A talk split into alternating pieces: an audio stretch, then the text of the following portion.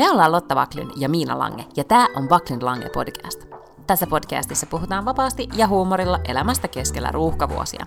Joka perjantai meillä on puhetta duuneista, feminismistä, parisuhteesta, lapsista, ikäkriisistä, uusperheestä, nukkumisesta, hyvinvoinnista, kirjoista, Netflix-sarjoista ja aika paljon viinistä.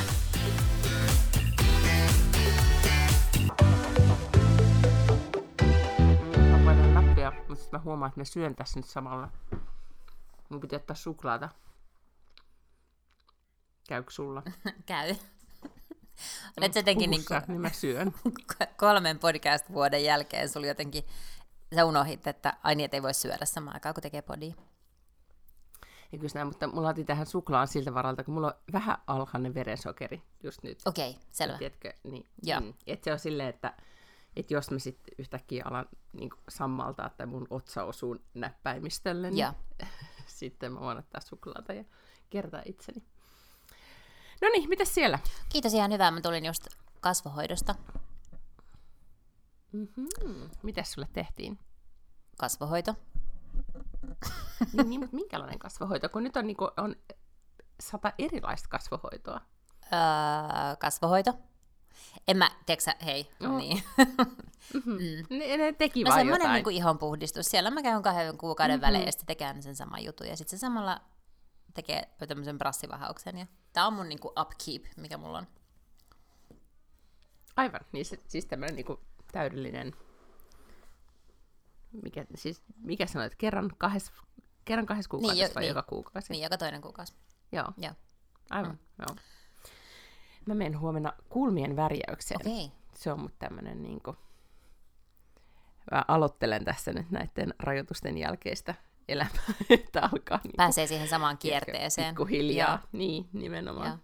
Mutta sitten, että missä mä kävin sen nähdä. jälkeen? Mä kävin Alkossa hakemassa mun No. tilauksen, koska mä en siis yleensä etukäteen tilaa alkoon, alkoon mitään, vaan mulla on siis Töölön torin alko on yksi Helsingin parhaista alkoista, niin kyllä nyt aina löytyy jotain. Niin sitten Mhm. mm-hmm. pari viikkoa sitten näin Instagramissa ehkä, että Hifkillä on tullut oma viini. Niin sitä mä ajattelin heti silloin, että oo, no tätä mun pitää kokeilla, mutta sitähän ei tolleen vaan saanutkaan sitten lähialkoista, se piti erikseen tilata. Niin nyt mulla tuli sitten tekstiviesti, että, että viinit on tullut alkoon, niin kävin hakemassa mun IFK-viinit. Ö, oliko se punkku vai valkkari Öm, vai sekä että? Sekä että mä ostin kaksi pulloa valkkariin. Mä en ole mikään punkkuihminen, mutta mä ostin kyllä pullon nyt sitä hifkipunkkua ihan vaan kun mä ajattelin, että pitää kokeilla. Onkohan muilla joukkueilla viini? Tämä kuulostaa aika tota... Oluen mä niinku ymmärtäisin, mutta ehkä Mm, ne tuntee kohderyhmän, että viiniikin sitten menee. niin, niin, ehkä ei, ei välttämättä. Mä en tiedä, se ei oikein ole silleen yksi yhteen. Eihän se niinku ehkä ihan yksi yhteen ole Ifkinkään brändin kanssa, mutta mä en niinku tiedä mikä muu joukkueen brändi olisi semmoinen, joka istuisi just johonkin viiniin kauhean hyvin. Suomessa. Mm. Mutta tota, mut melkein kaikillahan on nyt oma viini. Sehän on kai aika helppo tapa laajentaa brändiä. Niin me puhuttiin siitä joskus, mutta ei, ei kyllä Suomeen ole tullut vielä. Eikä? No ei kyllä ole, ei täällä ole mun Kun mä mietin, että... kauhean paljon No eikö se ole jollain niinku bändeillä ollut? Suomessa, en mä usko. Aikoinaan oli Matti Nykäs siideri ja Linda Lampenius siideri, mutta en mä usko, että sen jälkeen on tullut. Siis Jenkeissä mä oon nähnyt, mä tiedän, että esimerkiksi on olemassa Bachelor-viiniä, tietenkin tuli tutuksi silloin, siis ei se viini, mm-hmm. mutta, mutta niin havaitsin tämän silloin, kun mä tein Bacheloria. Ja sitten esimerkiksi tuolla uh, The Fat Jew, joka on se Instagram-hahmo, niin sillähän on mm-hmm. semmoinen kuin White Girl Rosé. Mutta en mä, en mä tiedä muita, kenellä olisi. Mutta en mä, en mä eurooppalaisiin ole törmännyt. Tai en- siis suomalaisiin. Niin ehkä sen buumi jopa niinku vähän ehkä meni nyt ohi, tai että ne ei ole tämmöisiä, niinku, että omalla naamalla välttämättä mm. myydään. Että sitten niinku julkikset kyllä myy, mutta just jotain tämmöistä luomuviinibrändiä tai niin edelleen. Mutta tota, mut sehän olisi mahtavaa. Edelleenkin mun mielestä olisi hyvä idea, että olisi tota Backlund Lange Rosé. Pitäisi olla kyllä. Todellakin pitäisi olla Backlund Lange Mm. Rosé. Sieltä, täällähän pääsee siis Alkon hyllylle, jos ensin on siis siihen tilausvalikoimaan vissiin pääsee kohtalaisen helposti jotenkin, että niiden pitää ottaa, kun se on valtiollinen systeemi, niin kaikki jotenkin sinne listoille. Mutta sitten jos sitä tilataan tarpeeksi, niin sitten pääsee alkohyllyyn. Ahaa. Niin se olisi ihan mahtavaa. No ois kyllä, todellakin. Mm. Joo. Tätä pitää nyt tutkia, No milloin sä aiot, milloin sä aiot hifkiviinin sitten avata. juoda? Nyt, Mitä se siellä kaapissa tekee? no nyt, kyllä tässä nyt vähän aikaa, no nyt mä en kato ehtinyt laittaa niitä valkkareita, ne ei ehtinyt, tiedätkö, viilentyä, niin en pystynyt tähän nyt Mhm. bodyviiniä korkkaamaan. Totta, tässähän on nyt siis matkalle lähtö parin päivän jälkeen, joten voi olla, että mä en nyt ehdi maistelemaan mun hifkiviinejä ennen sitä, että se menee sitten vasta niinku hiihtoloman jälkeen. Okei, ja nyt sitten, siis siellä tulee talviloma ja lähette siis reissuun. No näin me nyt tehdään kyllä, joo. Okei. Ja niin kuin aika moni tekee. Mm-hmm. Y- Ymmärsin, että su- tosi moni lähtee Lappiin, mutta sitten a- yllättävän moni lähtee just Espanjaan ja Kanarialle. Joo, Isäni, joka on, on siellä golfaamassa tällä hetkellä, niin laittoi se- semmoisen kuvan, missä hänen ikäisiään miehiä on valtaisa määrä istuu jonkun golfhotellin terassilla Ihanaa. juomassa after, äh, after golf drinkkejä. Ja sitten on mielestäni niin todella liikuttava kuva, että ihanaa kun ne on nyt sitten päässeet kaikki taas vihreille laitumille no on kyllä kerta kaikkiaan. tauon jälkeen. Joo. Mm, kyllä. Mekin tehtiin semmoinen muuvi, että me siis äh, klikattiin lennot taivaahan. Nonni, onpa hienoa. Mm. No on, ja vähän jännittävää. Siis se thai-passi, siis mulla meni kolme tuntia, kun mä täytin niitä erilaisia lomakkeita. Mm-hmm. Ja, ja piti siis erikseen liimailla niitä rokotuspassin QR-koodeja. Siis ei riittänyt jotenkin lataa jonkun jutun, vaan piti erikseen niin kuin, ottaa, mikä tämä nyt on, ää, ruutukaappaus ja sitten liimata niitä kuvia. Siis joo, mutta näin toki pitää tehdä niinku- Espanjaan myös. Joo, ja se on mun mielestä jotenkin, se oli todella semmoinen niin askarteluprojekti suoraan sanottuna. Ja mä tein sen kahteen kertaan, kun mä tein ensimmäisen kerran sen väärin, ja kolme tuntia siinä varmaan vierähti yhtenä iltana, kun sitä naputtelin. Mutta itse se access-passi, vai miksi sitä nyt sanotaan, niin sehän sitten napsahti 12 tunnissa. Joo. Että, että se nyt on hoidossa, mutta sittenhän on kaikki muut tämmöiset testaamiset, ja visi se on, mihin tahansa lähtee, niin joutuu käymään. No me ei, Testeissä ei ja- tuonne Espanjaan ei siis tarvitse testejä. Et sinne mennään ihan vaan. Mä luulen, että. EUn sisällä siis ei. Voi olla jotain tällaisia, sitten ne merkkaa jotain maita jotenkin punaiseksi, mutta jos ei edes Suomi ole punainen, niin varmaan sitten niinku EU-maista kyllä pääsee rokote tai tuolla koronapassilla. Okei. No, meillä pitää ottaa sitten vielä testejä, joten mä oon nyt sanonut sitten lapselle, että tämä on nyt silleen niin 50-60 meiningillä, että päästään, tai ei saa sit olla pettynyt, jos ei päästä lähtemään. Mhm. Mm-hmm. Tota, Hei, tietenkin se on aika vaikeaa sanoa, että ei, ei saa olla pettynyt. hei mä voin tällä, het- tällä kertaa, tai nyt tähän väliin tehdä tällaisen niin kuin opetus, tämmöisen niin kuin infoiskun, koska tämä saattaa mm-hmm. olla monille jotenkin ajankohtaista.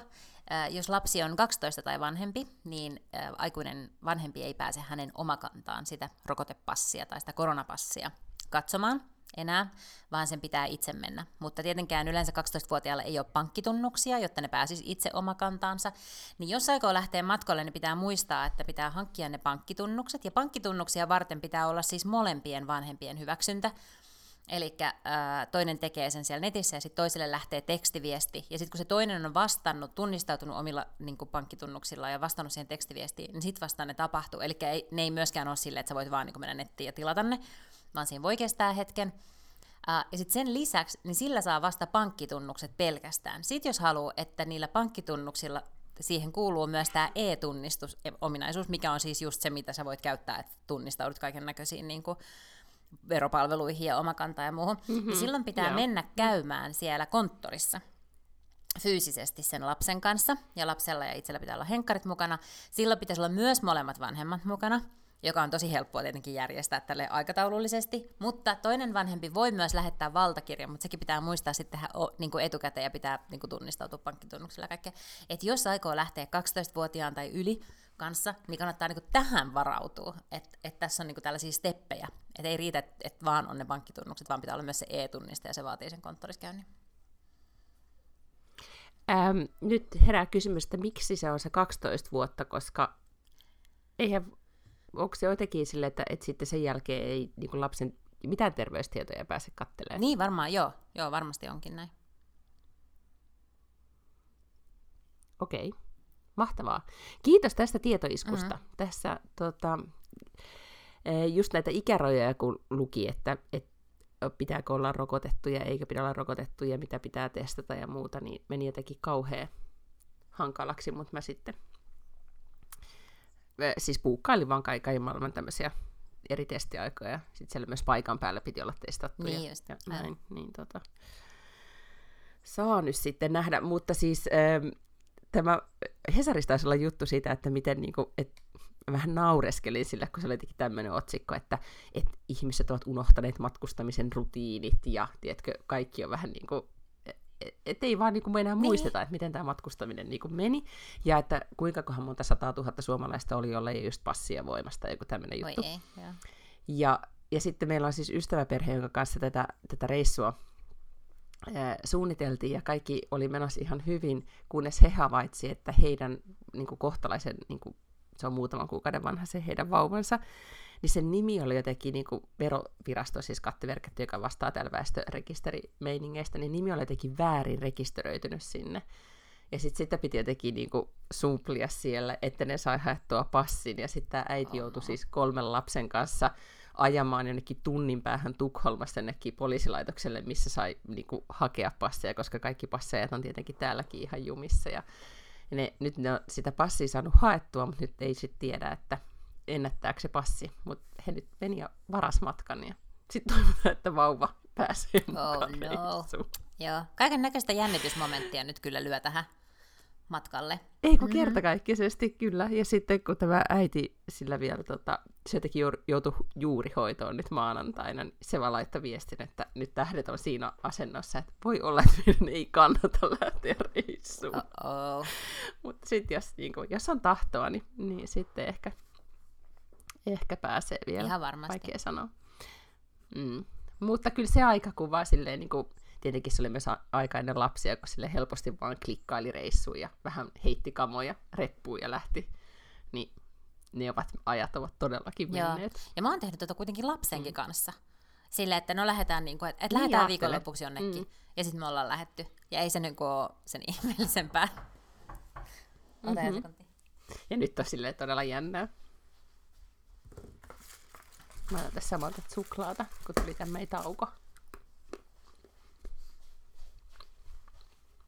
No niin, näin. Mä otin vähän suklaata. Okei, okay, hyvä. hyvä, hyvä.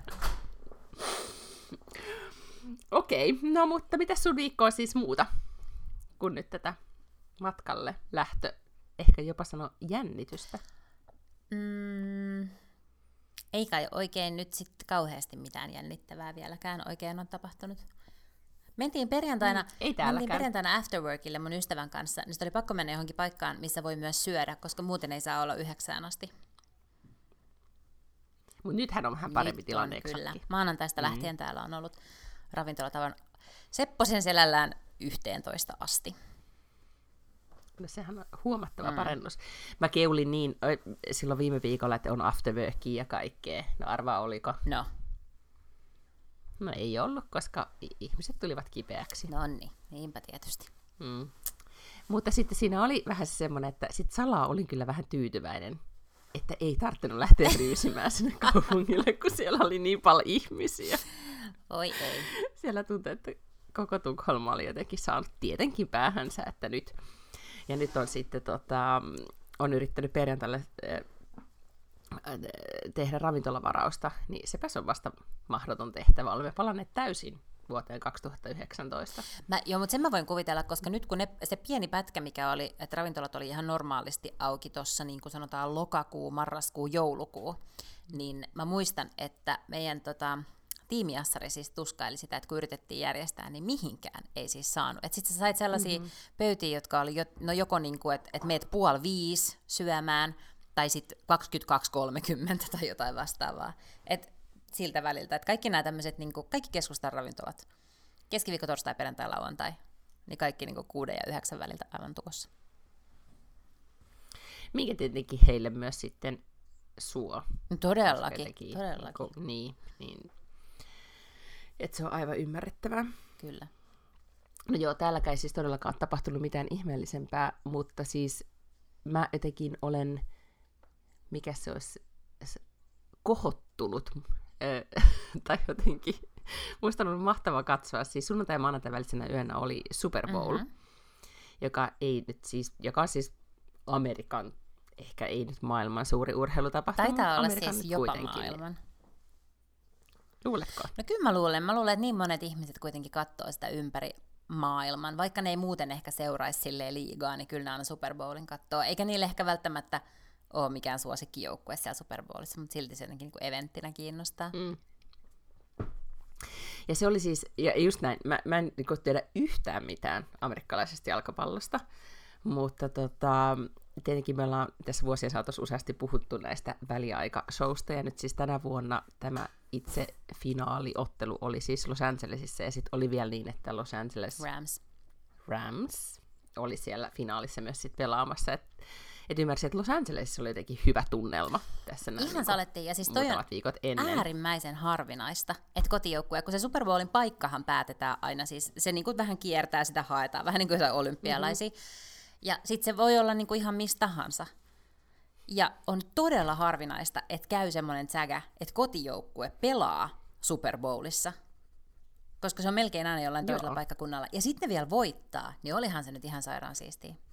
Mutta, mä olin, mut, Niin. koska siis väli, Niin. niin. mähän kannatan siis San Francisco 49ersia, niin välierissä nimenomaan Los Angeles Rams pudotti siis San Franciscon. Mä oon vähän kaksi, kahden vaiheella tässä. Toisaalta mulla ei Cincinnati, niin kuin, mikä, missä edes on joku Cincinnati ja kuka Cincinnati Bengals, niin kuin kenelläkään on, kenellä voi olla minkäännäköistä tunnesidettä Cincinnati, niin en mä voinut kannattaa Cincinnati, mulla oli niin kuin pakko kannattaa Los Angeles Ramsia, mutta vähän pitkin hampaan. Okei. Mm. Mä arvasin, että sulla oli tästä jotain sanottavaa tästä itse urheilulajista. Ko- Koska tota, siitä minulla ei todellakaan ollut mitään, mitään muuta kuin, että sitten luin, että ne lippujen hinnat oli siis, ne oli jotain niinku, mitä 7000 dollaria niin kuin liput ylipäätään nyt tähän niin kuin otteluun. Ja sitten mustassa pörssissä, sanotaanko se mustassa mm-hmm. pörssissä, joo, niin ne liikkui siis kymmenissä tuhansissa dollareissa niiden hinnat. Joo, ja sitten jos ha- haluaa jonkun tuommoisen boksin, niin ne on, sit saattoi olla 2,5 miljoonaa. Siis tämmöinen aitio tai Mhm. joku sellainen. No mutta sitä oli silloin sunnuntai maanantai välisenä yönä, niin äh, mä en siis äh, nyt kukaan ei saa luulla, että mä olisin herännyt katsomaan nyt tätä finaalia millään tavalla, mutta äh, heräsin aamuyöstä silleen, että, että lapsi tuli viereen ja sitten tunnin siinä yritin, että, että jaksaisin niin kuin kahden miehen välissä nukkua ja sitten päätin, että mä olin tässä ja menin lapsen äh, huoneeseen nukkumaan niin äh, enhän tietenkään sitten heti saanut unta, ja sitten tajusin, että ahaa, että tai katoin somesta, että ahaa, nyt tämä on niin kuin just ollut tämä puoleaika show, ja sitten sen heti, heti siinä katsomaan. Ja, ja pelkästään siis se, tai, tai vaan ainoastaan se puoleaika show oli mun mielestä nyt tänä vuonna jotenkin ihan mahtava. Tietenkin se oli nyt sit mietitty niin, että, että tota, kun se oli siis 90-luvun räpin kuninkaat, oli siellä Dr. Dre ja äh, Snoop Dogg, olihan se sitten joku 50 Centkin, mutta, mutta tota Eminem muun muassa ja Mary J. Bling.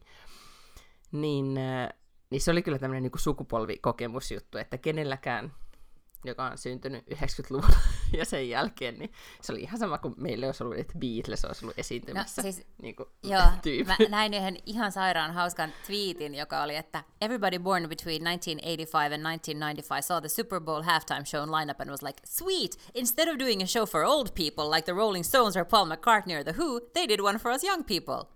And then 10 seconds later it hit us. Että me ollaan nyt niitä vanhoja ihmisiä, kenelle tehdään tuollaisia hassun hauskoja nostalgia Ei kun just näin. Koska me ollaan myöskin sitä kohderyhmää, joka, tai niin, joka saattaa, jolla saattaa olla sitten 7000 Niin, aivan. dollari varaa laittaa sinne, sinne lippuihin. Mutta siis se oli kyllä, no eihän siis mitä se kestää, joku 12 minuuttia, mutta tämä oli siis ensimmäinen kerta, kun NFL on siis äh, päästänyt sinne mitään hip-hoppia äh, esiintymään, ymmärtääkseni. Ja, ja tota, sen verran luin taustoja sitten, että, että oli, milloin oli se se polvistumishommeli, muistaakseni, kun ne pelaajat alkoi, No se on varmaan ollut- oli se rasismikohu No, ei, 2018 niin, ehkä jotain 17 sellaista, joo.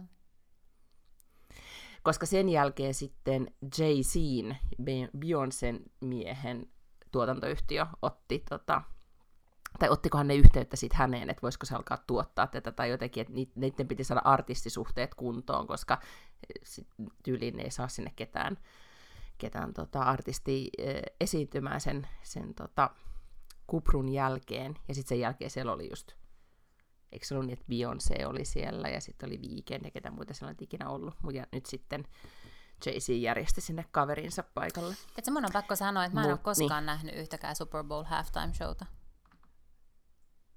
No oo tässä, kyllähän me siitä niin, me ollaan puhuttu, siitä, mutta en mä oli... koskaan niitä kattonut. Siis en mä ole, koska... Siis sä et ole kattonut niinku YouTubesta? En. Mä oon kattonut kyllä aina mm-hmm. seuraavana päivänä katon parhaat mainokset. Ne mä katon aina, niin kuin katoin nytkin. Mm-hmm, ja sit mm-hmm. mä oon saattanut katsoa niin niistä voidaan myös pätkiä puhua. pelistä. Mutta mut mä en ole koskaan katsonut sitä, koska mä en ole siis, mä en ole koskaan ollut hereillä. Mä kerran yritin, yritin niin kuin, että mä aloitin katsoa ja sitten mä en vaan, niin kuin, teetkö, ei mulla vaan onnistu. Se, se on aina maanantai se seuraava päivä. Mun on maanantaina pakko mennä töihin, mm-hmm. niin mun on, en mä vaan pystynyt. että mä oon kerran kattonut ekan puoliajan livenä. Niin, ja sitä niinku itse pelaamista. Niin, niin, niin ja alkanut mm, nukkumaan mm, ennen sitä halftime showta. Et mä en ole koskaan siis katsonut Super Bowlia livenä tai telkkarista silloin, kun se on tullut yöllä. Ja sitten mä en ole vaan koskaan tiiäks, kattonut sitä halftime showta. Kyllä mä yleensä aina tiedän, että kuka siellä on ollut, koska se on kuitenkin puheenaihe seuraavana päivänä. Mm. Mutta...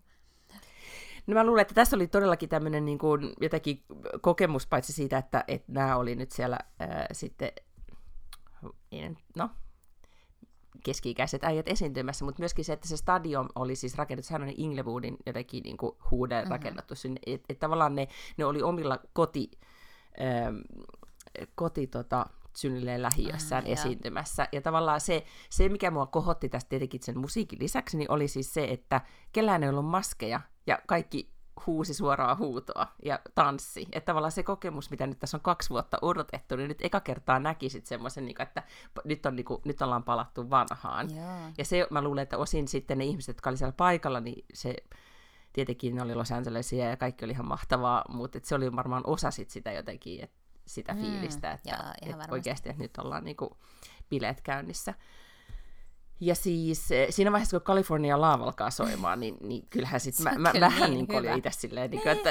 Se on vaan vieläkin tosi hyvä ja biisi. Sitten lopussa ne, ja sitten ne lopussa lauloi siis uh, Steel Tray kappaleen, ja, joka on siis niin kuin, edelleenkin todella, todella hyvä sekin, ja sitten ne kaikki on siinä lavalla, ja sitten kun tietää tavallaan heidän historiansa, niin kuin, että miten niin kuin Snoop Dogg ja Dr. Dre on niin kuin, ollut sieltä 90 jotakin, että oikeasti siis ne on tullut pitkän matkan, niin se, sitä jotenkin mä sitten siinä fiilistelin. Mutta, mutta mähän osaa mitään näitä lauluja sanoja tai muuta, mä oon siis jossain just, no, tanssinut, niin kuin nyt me ollaan 90-luvulla tanssittiin, mutta sitten mä aamulla äh, sanoin sitten miehelleni, että et, oi niin, että et nyt sun pitää heti ekaksi katsoa tämä Super Bowl niin kuin puoliaikashow, ja hän on kuitenkin ollut siis todella siis niin kuin myös HC-fani. Mm-hmm. Ja siinä se oli mun maailman liikuttavinta, nyt hän ei koskaan saa tietää, että mä kerron, koska taas suomeksi. Mutta oikeasti siis kuitenkin niin kuin samanikäinen kundi kuin nämä, hän on, niin kuin, tiedätkö, tosi paljon tykännyt tästä musiikista, se osaa ne kaikki sanat ulkoa, ja, ja sitten siis mä oon ihan varma, että se niinku itki, vaikka se ei, niinku, tiedätkö, ehkä niinku kyynelet ei virrannut, mutta, mutta siinä aamupalapöydässä, tiedätkö, aamutakki päällä, ja sitten hän osaa ne kaikki sanat ulkoa ja laulaa siinä samalla. Ja mä luulen, että some on täynnä tämmöisiä videoita, missä, niinku, tiedätkö, se on joku tämmöinen, niinku, että hip-hop-isät niinku, bailaa ja sitten niinku, teinit on ihan nolona siellä sohvalla, kun niinku, et, niinku, vanhe, vanhemmat bailaa samalla tavalla kuin 90-luvulla klubeilla. Niin sitten mun poikani vaan kysyi, että miksi ne ei laula, että miksi ne puhuu. Mm. Ja, ja sitten siitä tuli sitten tämmöinen niin isä luennoi esihistoriallisesta musiikista. Räpin alu, alkuajoista, joo. Kyllä. Mutta, mutta sitten tämä sai mut sitten sen jälkeen äh, katsomaan myös uudestaan ton, mä oon joskus aikaisemminkin puhunut siitä Defiant One, Ones-dokkarista, mikä kertoo Dr. Dreista ja sitten siitä mikä se nyt oli, Bababa Irvine, siitä musiikkituottajasta, jotka perusti sen Beats kuuloke lafkan sitten myöhemmin, siis niin kuin, tavallaan siitä heidän, heidän yhteisestä taipaleesta, että jos, jos haluaa fiilistellä sitä 90-luvun alun räppiaikaa, niin sitten voi katsoa sen dokkarin. Mä laitoin myös Facebookissa viestiä mun, mun tota, vanhalle vanhalle ystävälle, jonka kanssa me ihan ei todellakaan ollut siis vuosikausia pidetty kauheasti yhteyttä, mutta mulle tuli näistä biiseistä hän mieleen, niin sitten laitoin vaan viesti, että että katoitko puolen aika, se on, eikö se ollut hyvä? Ja sitten me vaan fiilisteltiin musiikkia. ja, ja, tota, ja sitten jotenkin niinku, ihana, että voisi omessa laittaa viestiä ihmiselle, joka kymmenen vuotta sitten aikaisemmin on edellisen kerran kysynyt, että mitä kuuluu. Niin tämä sitten myös yhdisti. Et sellainen memory lane siitä. Aika jees. Puoliaikashowsta. Mm-hmm. Kansi katsoa, YouTube, YouTubesta löytyy. Kyllä, mutta sieltä löytyy myös mm, ne mainokset. Mm, totta. Pakko sanoa, että yllättävän paljon siis kryptomainontaa ihan helvetisti. Oliko? Joo, oli. Oli esimerkiksi mm-hmm. semmoinen yksi poukkoileva QR-koodi, ja se ei ollut mitään, se näytti siltä, että mä olisin niin itse jotenkin askarrellut sen ja tehnyt jollain stop motion kännykällä. Se oli joku kryptomainos, se oli niin kuin, että sit sä vaan niin kuin katsoit siitä QR-koodista. Sitten oli semmoinen, missä oli Larry David, se oli kyllä todella hyvin tehty. Larry David, joka on siis äh, Seinfeldin kanssa kirjoittanut Seinfeldin, ja sitten se oli tuossa, mm. ähm, silloin on ollut siis oma TV-ohjelma myös, mutta se on semmoinen vähän niin kuin äkänen tyyppi. Että se on vähän niin kuin se juttu, että se on vaan sellainen niin kuin cranky ja aina vähän vastustaa kaikkea ja näin. Mm. Niin sitten se, se, siinä nähdään niin kuin historian saatossa, missä hän, hän niin kuin tavallaan kohtaa jonkun uuden keksinnön, ja se on aina silleen, että ei tule toimii, I don't see it happening. Niin kuin, että esimerkiksi se, se näkee niin kuin vaikka pyörän ensimmäistä kertaa, se on silleen, mitä tuolla mukaan niin kuin tehdään, tai, tai itsenäisyysjulistuksen USAssa ja näin. Ja sitten se viimeinen kohtaus on se, kun sille tullaan niin kuin esittelemään jotain kryptoäppiä, ja sitten se on silleen, I don't think it's gonna work, and I'm never wrong about this. Ja just ollaan siis todistettu hänen olevan väärässä ihan kaikesta se oli musta aika viihdyttävä, vaikka en ole mitenkään sellainen niin crypto bro millään lailla tai kauhean niin kiinnostunut mistään blockchain-asioista. Mm. Mm. Ja sitten se ei ollut musta mitenkään erityisen ihmeellinen se mainos, mutta musta oli siistiä, että oli saatu siis jonkun sähköauton mainokseen, oli saatu Arnold Schwarzenegger ja Salma Hayek. Joo, siis tämä kertoo myös siitä, että muistaa ne julkikset, niin. mitkä on mukana, mutta ei muista niin, mä muistan ku... automerkkiä. niin, mitä... mutta tuotteen kuitenkin muistin. Mä muistin, että se oli auto. niin, mutta kun siis mieti, mitä miljoonia dollareita ne on maksanut Kyllä. siitä, että nyt heidän brändinsä, ja sitten kaikki vaan puhuu Arnold Schwarzeneggeristä, ja se oli automainos, ja se oli tosi niin, hyvä. Mutta ehkä autoihmiset, tiedätkö, oli vissiin, Mm. Mm-hmm. Ja se oli siis, jo, täällä Ruotsissa puhuttiin siis, että Volvo oli vissiin siellä jollain tavalla ja kuittaili siis Elon Muskille. Aha. Olikohan siis niin kuin, tota, jos mä oikein nyt muistan. Mutta siis mun suosikki oli Uber Eats. Ah, sitä mä en nähnyt. Mikä se oli? No kun siinä oli erilaisia julkiksi, jotka, äh, mikä sen on se komedian naisen nimi, se blondi, äh, joka oli tuossa Oh, siinä, siinä, siinä. Herra Jumala, mitä... Ootan siis onko se joku stand-up-koomikko vai näyttelijä vai? Ee, se on näyttelijä, joka oli siinä, mikä se oli se hotellisarja, kun ne kaikki oli siellä hotellissa. Ota, ota, ota. Missä hotellissa? siis mikä Faulty Towers. oh my god, ihan Sitten oli siis hetki. Las Vegas, oli semmoinen sarja, missä elettiin hotellissa, semmoisessa vegasilaisessa hotellissa. Sitten oli myös semmoinen, Ysärillä oli semmoinen sarja kuin, kuin, tota, kuin Hotel, sen nimi oli Hotel, siinä oli James Brolin oli pääosassa, kova Ysäri nimi. Conny Selekka oli siinä niin kuin myös mukana. Mm. Jennifer Coolidge. Ah, siis toi Stifler's mom. Niin, se voi Ai olla niin, siinkin, mutta siis siitä se... White Lotus-sarjasta. No niin, siitä joo, just. Tämä rouva on tietenkin kaikkein eniten tunnettu siitä, että se on Stifler's mom uh, American Pie-leffoissa. Okei. Okay. Aha, okei. Okay. No mutta siis, kuten, siis mähän en ole siis sitä kattonut, mutta hän oli siinä ja sitten siinä oli kyllä kaikkia muitakin julkiksia, äh, kuten Trevor Noah ja oli se, siinä oli niinku oikeasti, siis mä tunnistin naamalta ne Joo, kaikki, mutta sitten paras oli siis se, että siinä oli Gwyneth Paltrow, ja sitten Uber Eats, niin kuin, ideana oli se, että Uber Eats tuo kaikkea muutakin kamaa kuin vaan mm. ruokaa, ja sitten ne söi niitä niin kuin, vaippoja ja mitä kaikkea juttuja. Okay. Ja, ja se, oli, niin kuin, se oli tyhmä idea, mutta se oli mun mielestä jotenkin kauhean hauskaa, että sitten joku syö vaippaa ja sitten se toinen sanoo siinä vieressä, että se, se on vaippa. Mutta Gwyneth Paltrow söi, söi siinä mainoksessa siis omaa vakinakynttiläänsä, sitä Smells Like My Vagina.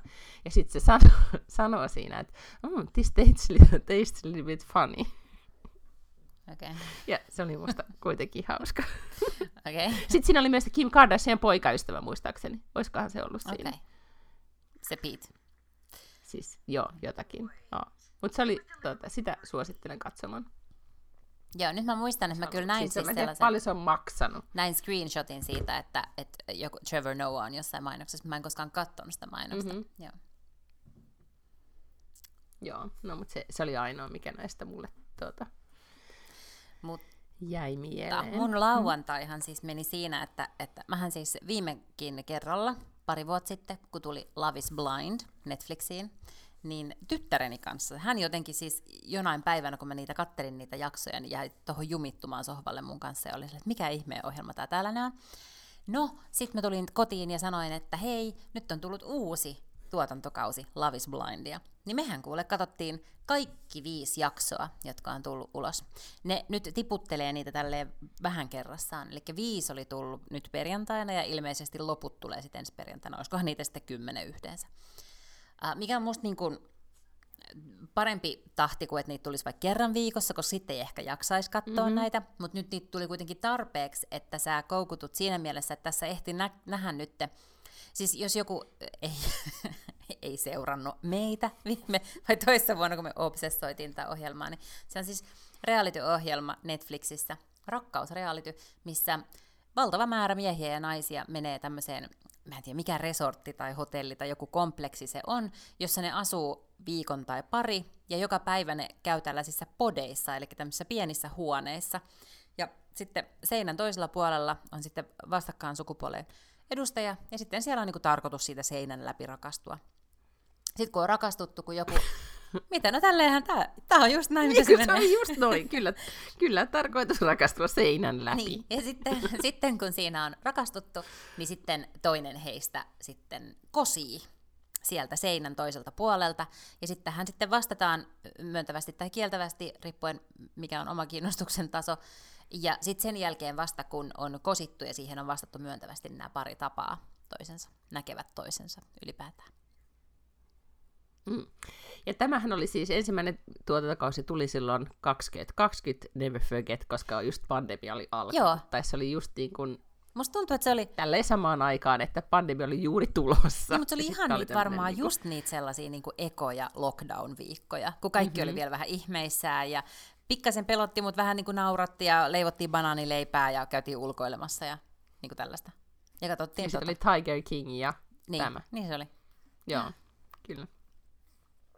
Okei, oliko siellä yhtä hyviä tyyppejä kuin ekalla kerralla? Äh, joo, oli. Ihan kiinnostavia mm-hmm. tyyppejä, kyllä. Koska mä just mietin, että nyt kun sä kuvailit sen, niin mä mietin, että ah, että et, et jaksaako sitä alkaa katsoa, mutta mä muistan, että mä jäin se teki imi se tunne, mä en tiedä, muista mikä siinä oli se juttu, mutta sehän jotenkin niin kuin täysin koukutti niin, että siitä ei todellakaan niin kuin, sitä eli niiden ihmisten elämää tosi voimakkaasti. Johtuuko se sitä pandemiasta? Se on ehkä johtunut jotain, pandemiasta, koska, mä en nyt kyllä ainakaan tunnistanut yhtään niin kuin sellaista millään tapaa, mutta se koukuttaa totta kai se, että mm-hmm. sä kiinnostut silleen, että kuka näistä niin kuin valitsee kenet Tietenkin kun mm-hmm. sä näet niitä molempia koko ajan, mutta nehän ei näe tietenkään sitä vastinkappalettaan siellä, niin äh, sitten itsellään muodostuu joku mielikuva siitä, että ketkä vois sopia yhteen, mutta sitten sä muistat, että eihän toi edes tiedä, tiedätkö, että et, et, et onko toi pitkä vai lyhyt vai äh, aasialainen vai niin kuin, kuka tuolla on tuolla seinän takana, ne ei tiedä. Ja sitten sä kuitenkin jäät vähän siihen kiinni, että kun ne on valkannut toisensa, niin sit sä oot silleen, että nyt mä haluan kyllä tietää, että mitä näille sitten käy, kun nämä tapaa ja alkaa hengata yhdessä. Okei. No mahtavaa. Sittenhän tota, toi on ehkä tämmöinen täydellinen just viikonloppu. Eikö se, että sit niitä haluaa kyllä pinchaa kaikki kerralla?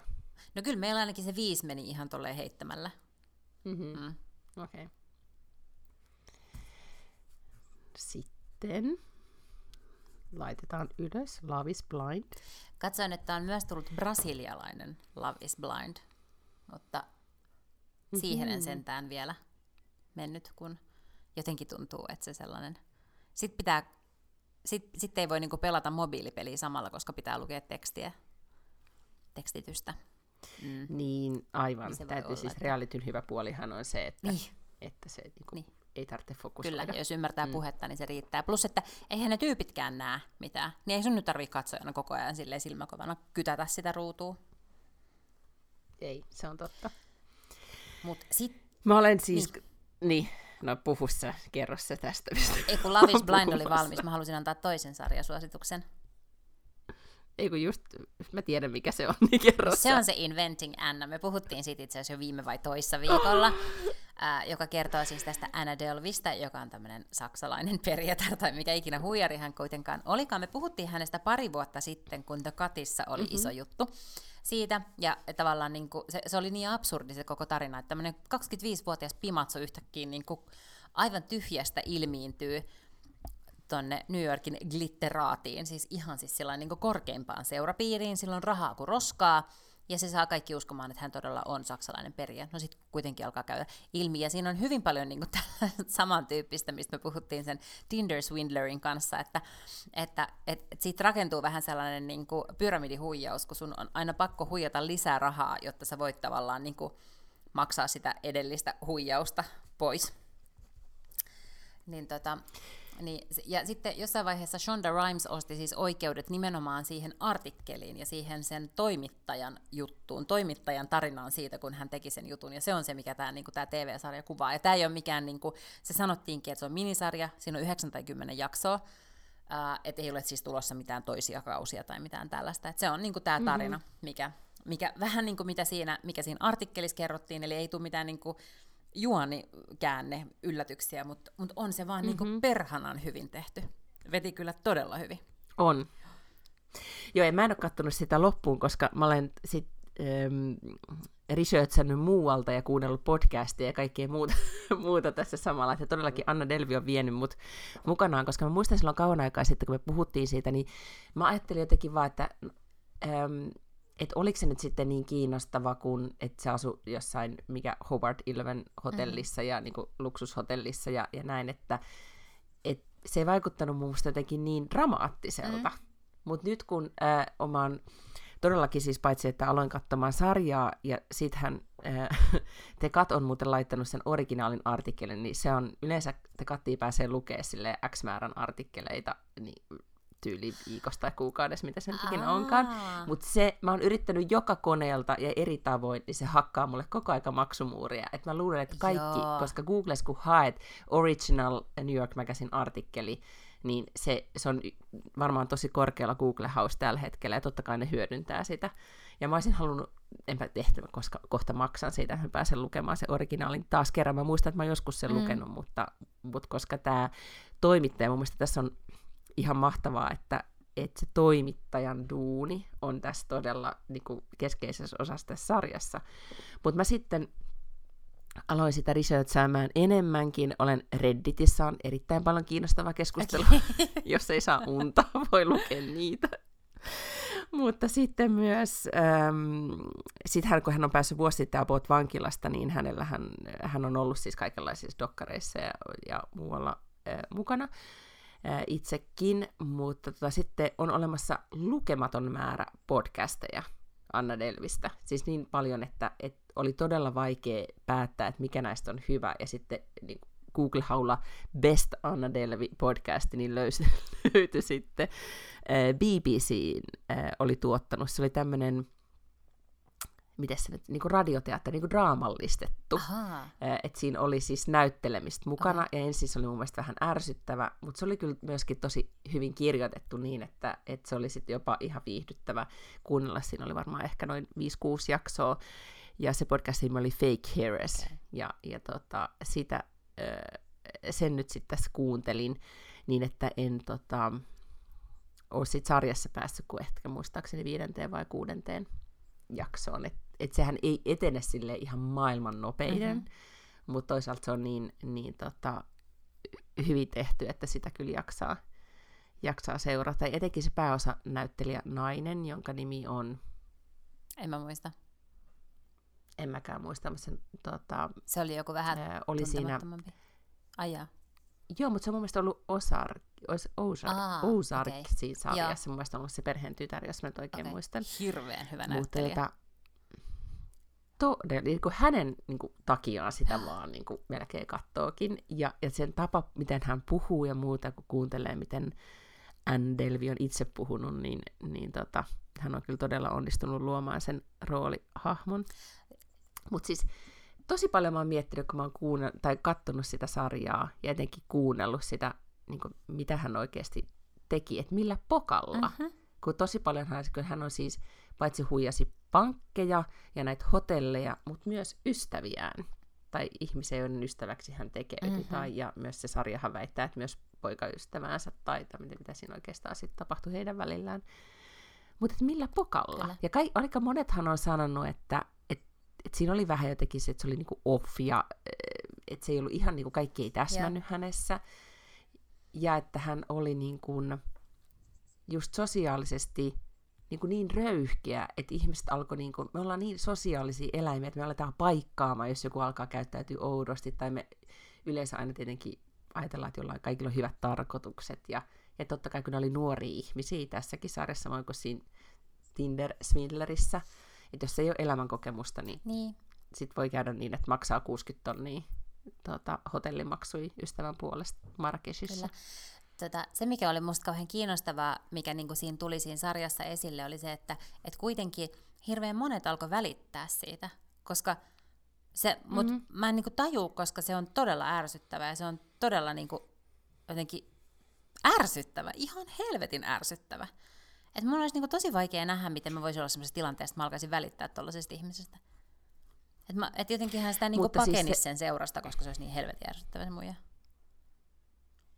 Niin, mä luulen, että mut, tavallaan hän tunnistaa myös, koska siis oliko siinä sarjassa nyt vai tässä podcastissa ja, ja aika monessa analyyseissä ja artikkeleissa hänestä, hän, niin, niin hänhän on siis niin kuin ei voi edes enää, siis hän on psykopaatti Niin, tai kyllä, sosiopaatti kyllä, niin kuin oikeasti siis todella, että, että se, että hän on näissä haastatteluissa, mitä hän on myöhemmin tai vapauduttuaan antanut esimerkiksi, hän on sanonut, että hän ei todellakaan, hän ei kadu mitään. Mhm. Mm. Ja onko tyyli, että hänen tulevan kirjansakin nimi on sen, niin kuin, että sorry but not sorry, että, hän ei, että sille ei ole, niin kuin, ei ole omaa tuntoa, niin sit, Aivan.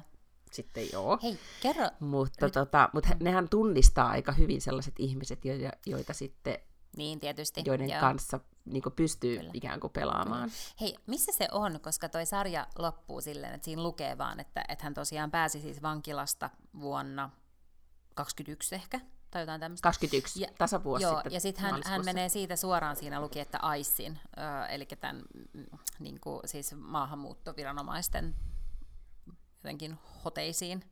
Eli, ja onko hän siis silloin saanut karkotuksen Jenkeistä vai miten, mitä on tapahtunut? No sitä mä en just tiedä, että joo, sitä mä en tiedä, että onko se edelleenkin sillä AISissa vai missä Niin se vai on. onko se niinku mutta Euroopassa, tota, hänen, mihin hänet on karkotettu? Varmaan Saksaan sitten, jos hänet on karkotettu.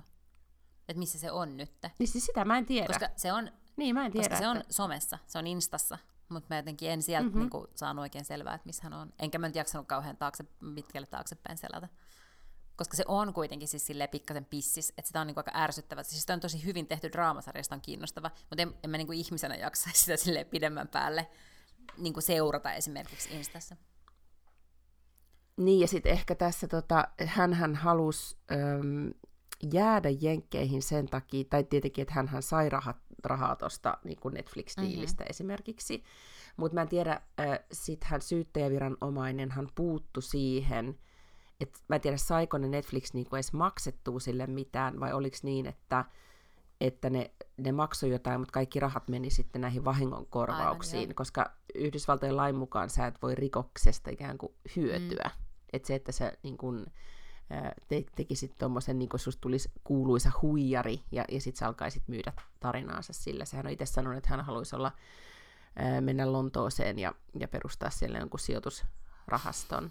Hän teki siis 60 minuuttia ohjelmaan niin, niin haastattelun okay.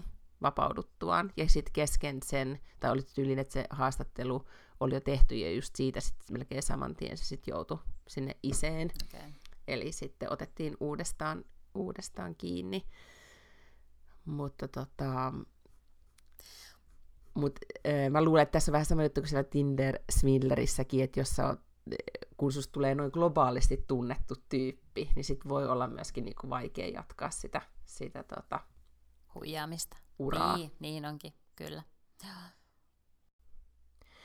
Mutta joo, siis sitä, eh- se kyllä kannattaa katsoa. Shonda onnistui tekemään hyvää draamaa.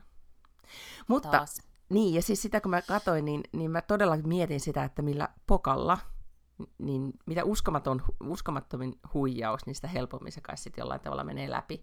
Ja etenkin niin ehkä tämmöinen klassinen, että Euroopassa, jos sä oot, tai sanot, että sä oot aristokraatti Euroopassa, niin Jenkeissä se, mm. se toimii. Niin. Tai jotenkin siinä on tämmöinen niin kuin, todennäköisesti helpompi kuin täällä, täällä Euroopassa.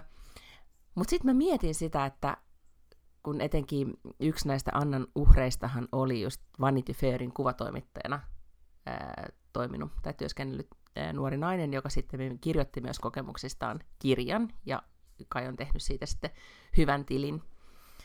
Niin ää, just se, että miten niin kuin nuorena, niin kuin vähän kokemattomana ihmisenä saattaa joutua, joutua tuommoiseen tilanteeseen. Että miten, että olisiko itse sitten öö, voinut ikään kuin joutua tollaiseen tilanteeseen. Koska nythän mitä vanhemmaksi Mm. tulee, niin sitä enempi on ihmistuntemusta. Ja sitten teki niin kuin, ehkä on myös sit hyvä erottaa lapsille, että et ei kansi omaa luottokorttia antaa ihan mihin tahansa. Niin, mä luulen, että, että itse asiassa meitä nuoremmat sukupolvet on tosi sävi tossa, että, että niinku, ne on niin pienestä asti kasvanut silleen, että ne niinku tavallaan tietää, mitä, tapa, mitä tarkoittaa identiteettivarkaus, mm-hmm. ja ne tietää esimerkiksi, miten kuuluu suojautua netissä. Ei niille ole mitään, siis kyllähän ne ymmärtää, että missä kannat, millaisia selfieitä kannattaa laittaa mihinkin, ja ne tietää, mm-hmm. kuka näkee mitäkin, ja, ja ne on jotenkin oppinut kaikkea tollasta. Että et ne ei ole ehkä jotenkin siis ne voi olla sinisilmäisiä sit jossain muissa asioissa, kun ei, niin kuin nyt ihminen on ennen kuin kasvaa isommaksi, mm. mutta, mutta ne saattaa olla ehkä parempia kuin me tuommoisessa. Niin, ja niillä on ehkä mahdollisuudet, ä, ä, tai tässä do, ä, podcast-sarjassa niin, niin tota, pohdittiin sitä, että että se aika taitavasti rakensi Anna Delvisen paitsi sen Euroopassa olemisensa, niin kuin miten hän niin kuin Pariisissa rakensi niitä verkostojaan, ja sitten Yhdysvalloissa, mutta se, että esimerkiksi sosiaalista mediaahan se kuratoi niin huolella, että, että siitä, niin kuin, siitä todellakin syntyi sellainen vaikutelma, että hän on, hän on piireissä. Mutta sitten jos hänen nimensä googlas, niin sitten ei ehkä kyllä löytynyt, että hän on äveriästä tai niin tämmöisestä aristokraattisesta suvusta. Ja, ja tota, mm. että ehkä tämmöinen niin basic fakta, että googlaa. Meillähän ei sit sitä etu ollut, ettei voinut googlata. Niin, aivan, ei.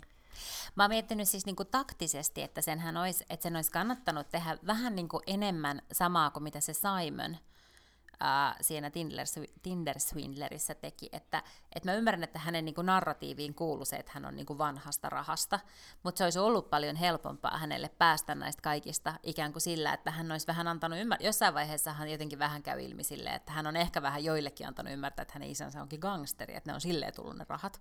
Mm-hmm. Niin sehän olisi ollut niin kuin parempi tavallaan reitti, koska se selittää tosi paljon sitä, että miksei, voida, miksei voi koskaan mennä Saksaan, miksei voida kertoa hänen menneisyydestä, miksei hän voi puhua perheestään, tiedätkö, Mm. Mm. Niin, siis mulla on äh, nuoruudesta, itse mä en ollut edes kauhean nuori silloin, suoraan sanottuna. mä en ollut kaksikymppinen, mä olin, mä olin jo vähän vanhempi. Mutta tota, äh, siis lähdin kerran äh, eräänä sinkkukesänä tavattuani äh, kivan ruotsalaisen miehen Helsingin yössä, niin sitten sovittiin, että seuraavan kerran nähdään siis Ranskassa Rivierolla. Ja että sitten lähdetään siitä yhdessä lomailemaan. Ja ei todellakaan tunnettu toisiamme lainkaan. Ja, ja sitten lähdettiin autoilemaan.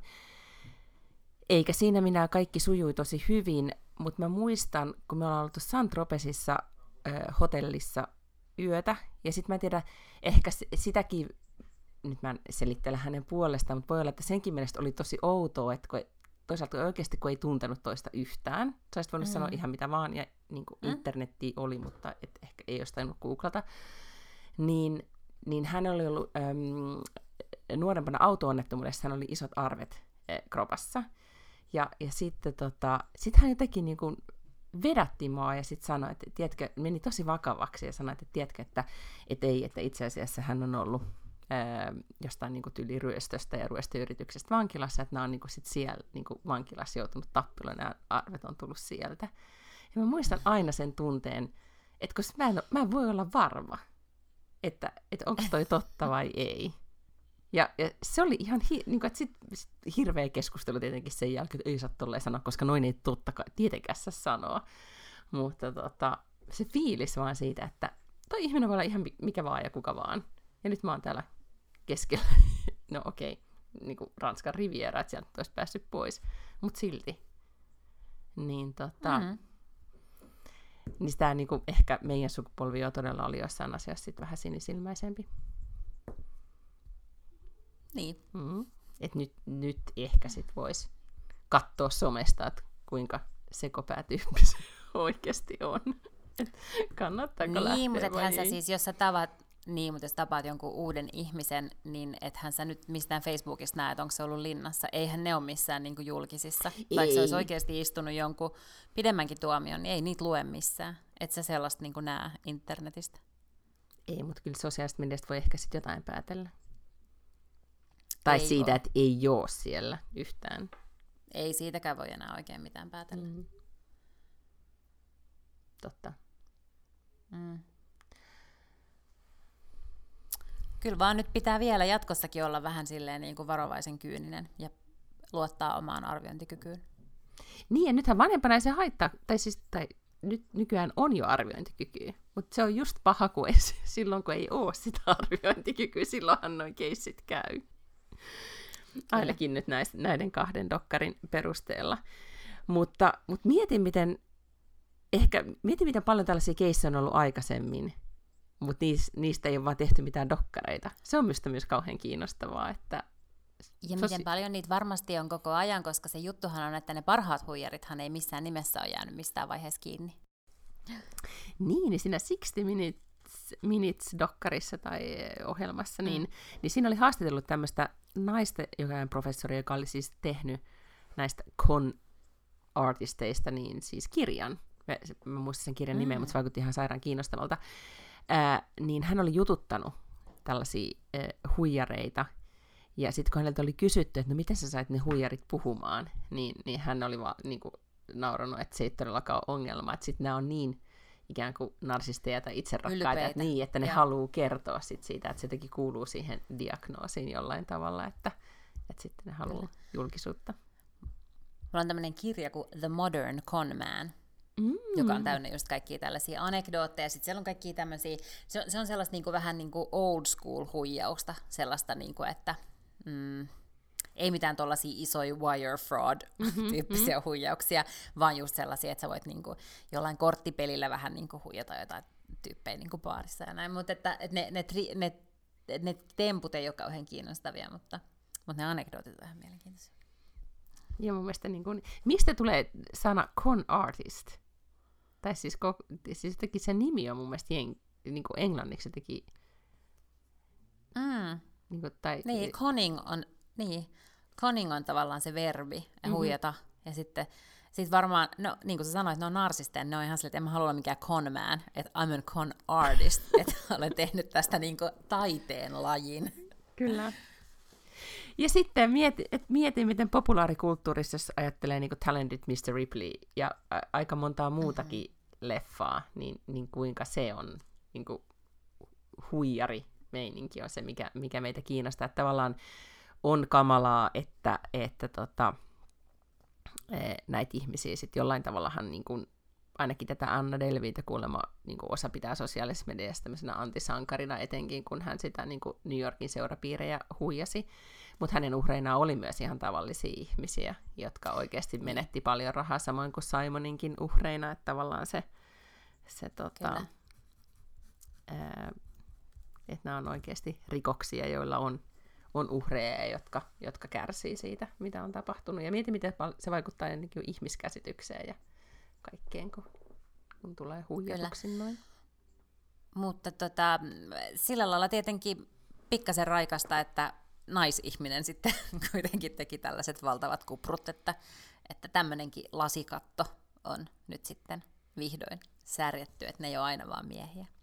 Niin, ja sitten Ann, Annahan halusi siis perustaa tämmöisellä oli missio, että hänellä on oma säätiö ja että hän siihen säätiölle hakee rahoitusta ja, ja hankkii jonkun niin kuin New Yorkin niin kuin, keskeisellä paikalla olevan mahtavan rakennuksen, mihin hän nämä kaikki niin kuin, taidekalleriat ja ravintolat ja muut niin kuin, perustaa. Et siinä oli pikkasen tuli myös Elizabeth Holmes fibaa, niin kuin sitä mm. fake it till you make it ajatusta. Mutta mut sillä erotuksella, että tämä ei edes yrittänyt, mm-hmm. tämä Anna Delvi. Että et Elizabeth Holmesillahan sehän niinku puski kuitenkin siis todella niin kuin läpi harmaan kiven, että sehän kaiken näköistä veivas, että se saa sitä yritystä pyörimään, ja jotakinhan siellä koko ajan tehtiin niin kuin sen tyyppistä.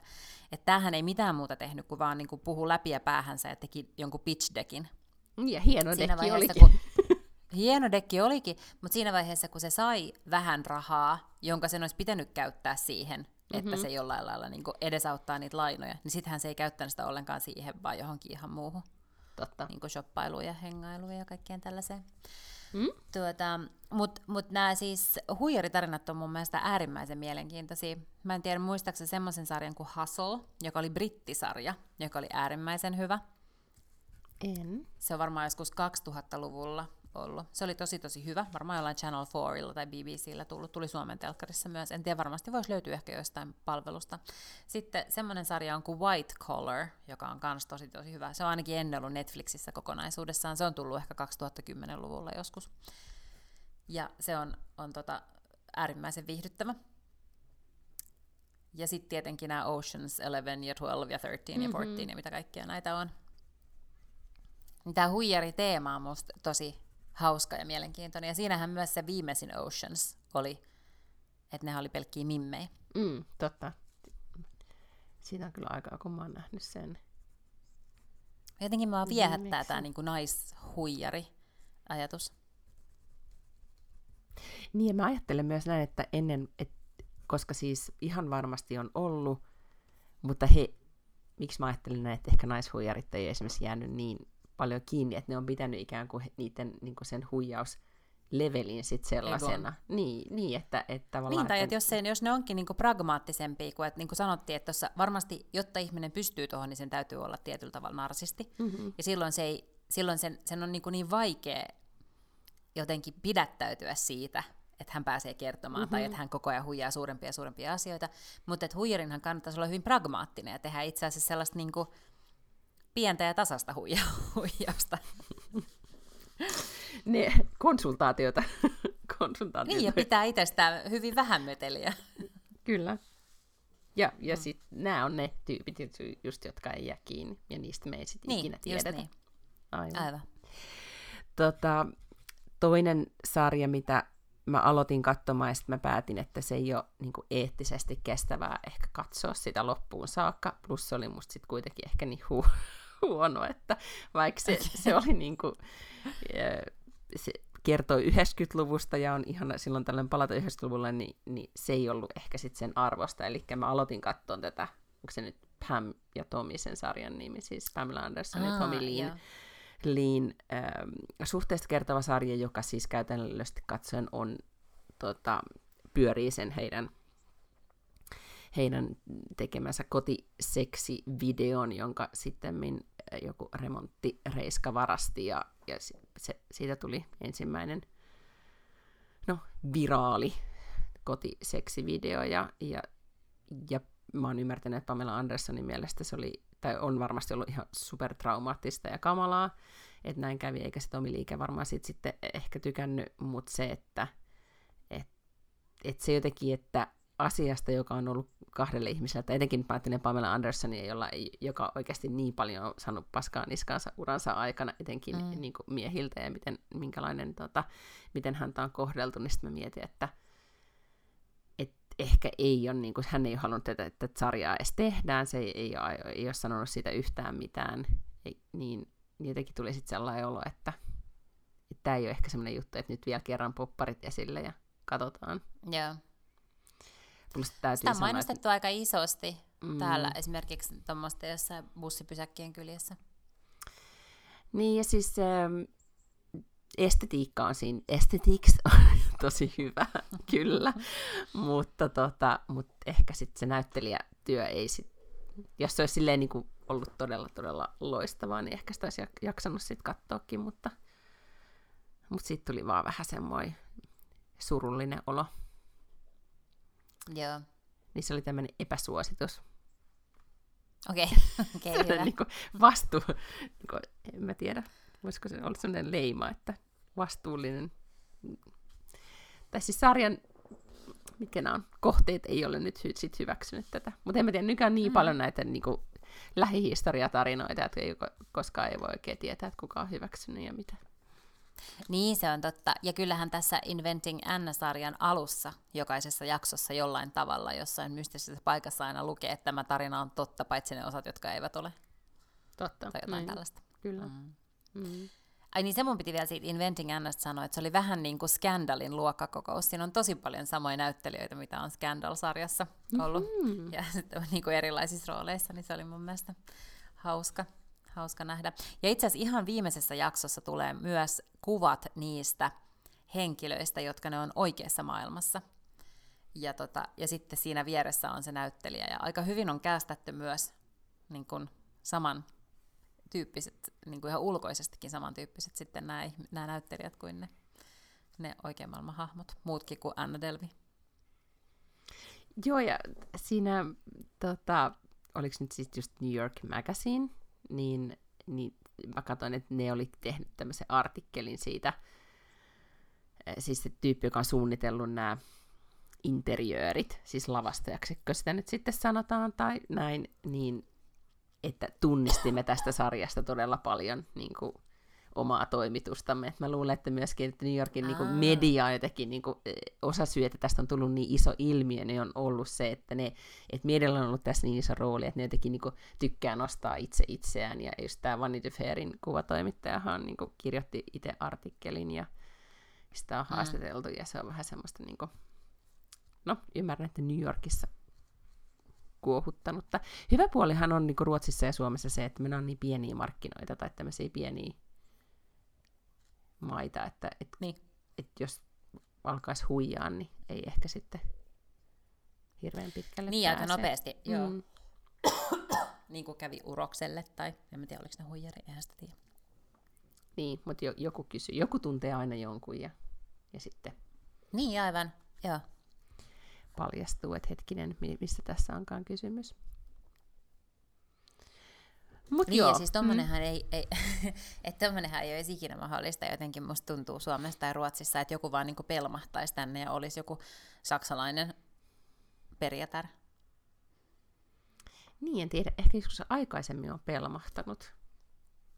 Siis joo, varmasti mm. on pelmahdellut niin maailman sivu, mutta jotenkin, että, että täällä nyt ja että kukaan ei jotenkin yrittäisi ottaa selvää. Ja kaikkihan niin kuin alkaisi ensinnäkin puhumaan sille saksaa. Mm-hmm. Siis mhm. täällähän kuitenkin hirveän monet puhuu saksaa. No sitten kävi silmi, että no eihän se puhukaan saksaa ihan sinne niin kuin saksalaisittain, että sehän korostaa vähän. Tosin, no miten toi, toi, toi venäläinen korostus sun Saksassa? Siis jotenkin, että nämäkin oli musta ihmeellisiä asioita, että miten tämä ei kenellekään tullut tiedätkö, esille. Niin, ei, mutta Mut niin, joo. Kyllä, mutta sitten tulee myös sellainen, että, että, että, että kaikenlaisia ihmisiä sitä on kyllä olemassa. Että se teki aina niin. tässä, niin kuin, tässä dokkarissa ja, ja siinä Tinder-dokkarissa, niin tulee myös sit mieleen. Mutta tietenkin se aina edellyttää, että poistuu kotoa, että nythän tässä kun rajoitukset vähenee, niin ehkä pääsee tapaa ihmisiä. Toivottavasti suurin osa niistä on kivoja, mutta osa sit olkaa varovaisia siellä suuressa maailmassa, että koskaan Ettei ei teitä tiedä. huijata. niin, mm. Koskaan ei tiedä. Koskaan ei tiedä. Mm-hmm. Hei, mites me nyt kuule? Nythän näyttää siis siltä, että me ollaan molemmat lähdössä lomille ympäri maailmaa, mm-hmm. mikä on meille hyvä uutinen. Mutta se voi kyllä nyt olla ehkä tämän podcastin ulostulo julkaisuaikataululle mahdollisesti haastavaa. Niin, siis tota, ehkä me ee, voidaan flagata tässä vaiheessa, että nyt ei tiedä miten käy. tietenkin voisi tässä, voi tietenkin myös olla, että ylpeskään lankemuksen edellä ja ensi viikolla ollaan, istutaan molemmat täällä niin kuin kotioloissa ja sille, että No, Kyllä. ei kukaan päässyt yhtään mihinkään. Mutta QR-passi was denied. Niin, niin, mutta tota, mutta saa nähdä. Mm. Niin, mutta varautukaa henkisesti siihen, että ensi viikolla ei tule jaksoa, Joo, eikä seuraavalla viikolla. Katellaan. tässä on niin kuin, näin kahden vuoden jälkeen, kun ne on istunut kotona, niin nyt ne on vähän silleen, niin kuin, I don't care. Vaan niin kuin, ihan, ihan sama, mitä tapahtuu. Ei vaan. Ää, äm, katsomme, mihin tuotantojärjestelymme pystyvät. Venyy, niin, joo. joo. Luonnehditaan tätä näin. Ja sitten toivotetaan tietenkin itsellemme hirveän hyvää lomaa tässä vaiheessa. Joo. Kiitos, hyvää lomaa Miina. Öm, nauti auringosta. Kiitos samoin. Mm. Ja sitten ehkä, jos ei nyt mitenkään niin pitkään jaksoa saada aikaiseksi, niin ehkä joku tervehdys. Sitten Kyllä, vähintään niin tervehdys. Vähintään tervehdys, kyllä. Ja sitten entisaikaanhan on kuitenkin onnistuttu myös maailmaltakin nauhoittelemaan, mutta siitä on niin kauan aikaa, että ei me enää muisteta, miten, Ei se, niin. miten se tapahtui. Muistaakseni olet joskus ollut Yhdysvalloissa, jolla on nauhoitettu. Niin ollaan. Kuule Mhm. useampaankin kertaa eri matkoilla. Mm. Mm. Kyllä. Kaiken muista sitä silloin aikoinaan tehtiin. Sanois muuta. No mutta näihin jännittäviin tunnelmiin sittenhän me kuullaan kun kuullaan. Kuullaan? Hei joo! Heippa!